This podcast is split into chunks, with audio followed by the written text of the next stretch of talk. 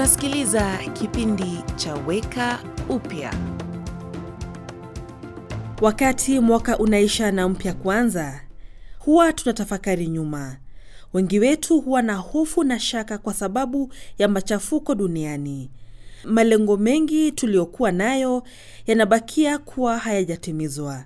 Hatuko watu wa kwanza kuhisi hivi. Mtume Paulo aliishi katikati ya majaribu na dhiki za wakati wake. Mtindo wake ulikuwa kufunza mtazamo wake, kumfuata Yesu na kuwa pamoja naye kila wakati.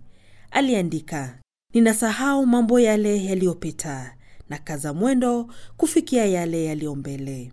Wakati Paulo alizungumzia kusahau yaliyopita, hakumaanisha alikuwa na ugonjwa wa kusahau, ila aliamini ya kwamba kuvunjika kwa moyo, shida na masikitiko ambayo yametukumba hadi wakati huu wa sasa haina nguvu ya kudhibiti mwelekeo wetu wa kesho.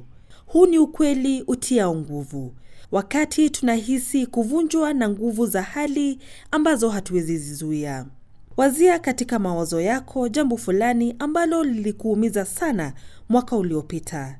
Sasa jiulize, kulikuwa na wakati kabla ya uchungu huo? Nafikiria jibu ni ndio. Kwa hivyo jitie moyo na ulainishe kusudi zako na za Mungu kesho na mwaka ujao. Wema ambao ametuwekea kwa hakika ni tuzo la kupokelewa. Umekuwa ukisikiliza kipindi cha Weka Upya, ujumbe wa kutia moyo na wenye tumaini.